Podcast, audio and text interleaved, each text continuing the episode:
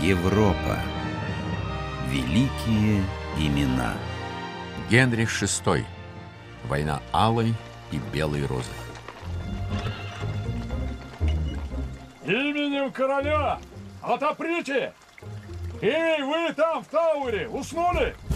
Стража, отоприте, отоприте немедленно! Ни днем, ни ночью покоя нет. Кого опять принесло? Господа прибыли проведать заключенного! О, святители небесные. Высокочтимый лорд. А кто там на гнедой? Не вижу. Да это же сам герцог Глостер из Йорков. Эй! Лежебоки! Бегом к коменданту! Что? Да, разбудить! И немедленно! Эй, в чем дело? Сколько можно ждать? Отоприте ворота. Сейчас, милорд, стража замешкалась. Слышал его светлость. Хорошо, хорошо. Хорошо. Проходите, господа. В башню Экфилд. Заключенного, которого вы хотите видеть, приведут туда. Согласно преданию, короля Генриха VI умертвили 21 мая 1471 года в восьмиугольной палате первого этажа башни Уэйкфилд, что в лондонском Тауэре. Генрих пробыл у власти почти 50 лет. Самый, пожалуй, горестный период в истории Англии, который завершился гражданской войной, называемой в литературе войной Алой и Белой Розы. Битвой за трон двух ветвей династии Плантагенетов, Ланкастеров и Йорков. Генрих был набожным, чутким, доверчивым человеком, любящим мужем и отцом.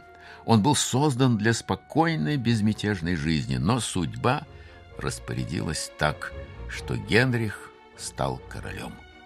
В девять месяцев оказался на троне Англии, а потом, как племянник французского короля, унаследовал корону и этой страны, правда, владел ей формально и недолго. Правителем он был мягкотелым, нерешительным, неспособным вывести страну из кризиса и хаоса, в который она неуклонно скатывалась. За него принимали решения сначала регенский совет, потом приближенные из многочисленного клана Ланкастеров и властная жена Маргарита Анжуйская. Не мешай мне, дорогой, я читаю. Плохие новости. Твой Прекрасный лоб нахмурен. Ой, Генрих, не забивай себе этим голову. Ты расстраиваешься от военных сводок. Расстраиваюсь. Если бы я обладал всей властью на земле, сделал бы так, чтобы войн никогда не было. Милый, милый Генрих, так сделай. Ты обладаешь властью в Англии, которая вот уже сто лет цепляется за остатки своих владений на континенте. Английская кровь льется в Гиене, Британии, в Нормандии, Мэне и Анжу. И льется напрасно. Нам эти земли не удержать. Мы только тратим на эту бесплодную войну силы и деньги, которых у нас и так мало. Лучше бы открыли еще один колледж.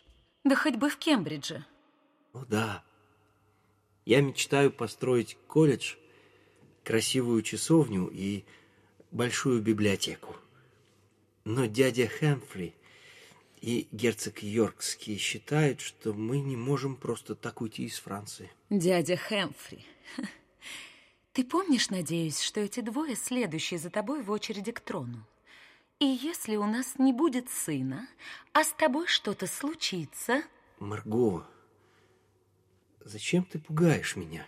Ну, милый Генрих, надо думать о завтрашнем дне тоже. Надо то, надо все. Никто не хочет просто сделать, что я велю. Почему меня никто не слушает? Я, я тебя слушаю, мой дорогой Генрих. Хорошо. Завтра мы велим вывести войска из Франции. И что? Половина парламента и весь совет будут этим недовольны. И прежде всего герцог Йоркский. Об этом не беспокойся. Ты не один. У тебя есть верные люди. Генрих VI не был глуп, но он легко поддавался чужому влиянию, и им могли манипулировать его верные люди. Лорд-адмирал Англии герцог Саффолк и Эдмонд Бафорт, герцог Сомерсет, фактический правитель государства и фаворит королевы. Не думавший об ответственности, Генрих любил щегольнуть своим могуществом. Опустошал казну, раздавая милости приближенным. В то же время доходы от экспорта шерсти падали. Да и самой шерсти было мало из-за нескольких неудачных лет. Непомерно высокие налоги, фаворитизм, коррупция и отсутствие порядка будили в народе недовольство. То тут, то там вспыхивали мятежи, которые разгонялись с особой жестокостью.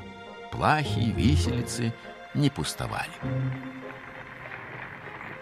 А, древесина дрянь, сырая, гнилая.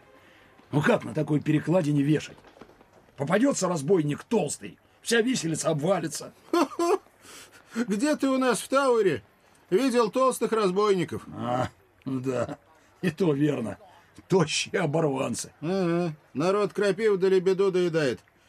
Нет хорошей жизни, выходят они на большую дорогу. И что ты предлагаешь? Что? Укрепи перекладину вот здесь и, и вон там.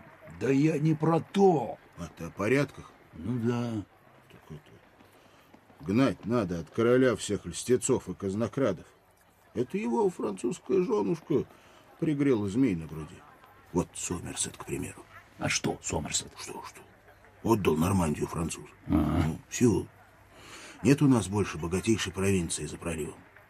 А солдаты? Солдаты, солдаты дело обыкновенное. А вот только они ни пени жалования не получили за свою службу. Вернулись из похода нищими. О добыче говорить не приходится. Ну, это как-то... Вот, вот я и говорю. Довели народ. А что делать-то? Что? Перво-наперво. Вернуть герцога Йоркского из ссылки и поставить по правую руку от короля. Он человек жесткий. Быстро приструнит взорвавшихся ланкастеров. Там, глядишь, и народ вздохнет. Бедственное экономическое и политическое положение Англии усугубилось в 1453 году потерей Бордо. Провинция, которая 300 лет была английской, отошла к французам. Это был фактически последний клочок английских владений на континенте. С утратой Бордо столетнюю войну можно было считать проигранной. Узнав о таком унижении, Генрих VI тяжело заболел. Сейчас сложно сказать, была ли это тяжелая депрессия или обострение шизофрении, но к управлению государством король стал не способен. Уйдите! Уйдите все! Я никого не хочу видеть! Предатели! Изменники и трусы! Генрих, дорогой, Кто? Кто эта женщина? Похоже на бурдюк с вином. Ступай прочь, уродливая жаба! Ведьма! Генриха вывела из равновесия не только печальная, но и радостная новость.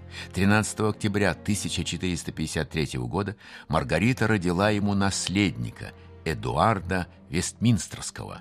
Хотя слухи ходили разные. Слышал новость? Это слышал. Да только сомневаюсь я, что хворый король вдруг проявил такую прыть. Что ты хочешь сказать? Я принца не видел, но говорят, папаша-то его не Генрих, а проклятый Бафорт, герцог Сомерсет. Он от королев-то и почти не отходит. Пока королева была занята младенцем, влияние ее на короля и парламент ослабло. В Лондон вернулся Ричард, герцог Йоркский, и стал регентом, правителем государства на время болезни короля. Буквально за год ему удалось существенно улучшить состояние страны, оттеснить от властных рычагов ланкастеров и наводнить королевство приверженцами Йорков. В Рождество 1454 года король Генрих пришел в себя. Но недовольных его правлением дворян было уже так много, а королева и ее фавориты так непопулярны в народе, что совет предложил назначить наследником Генриха не его сына, а Ричарда, герцога Йоркского. Естественно, Маргарита Анжуйская не собиралась выпускать власть из рук своей семьи. какая неслыханная дерзость. Но почему это тебя так беспокоит, Марго? Пусть Ричард будет моим советником. Он старше, много воевал, видел жизнь. Советником? Он хочет отнять корону у твоего сына. Но, может, это и к лучшему. А, Марго, власть — это только заботы. Богатство приносит больше горя, чем радости. А сила — иллюзия. Власть может решить, кому жить, а кому и нет. Йорк предал суду и казнил твоих лучших друзей и ближайших соратников. Но ведь они предали Англию. Они ошиблись, доверившись тебе. А я, слабая женщина, не смогла их защитить от коварства Йорков. Получается, я их предал? Ты король. Прикажи распустить парламент, отменить указ о престолонаследии и изгнать Йорков. И все будет по-прежнему. Но по-прежнему быть уже не могло. Вражда Маргариты Анжуйской и Ричарда Йоркского превратились в гражданскую войну. Битву за власть двух могущественных кланов, двух ветвей рода плантагенетов, ланкастеров и йорков, которую назвали позже войной Алой и Белой Розы. Войну, в которой погибли лучшие правители-полководцы Англии.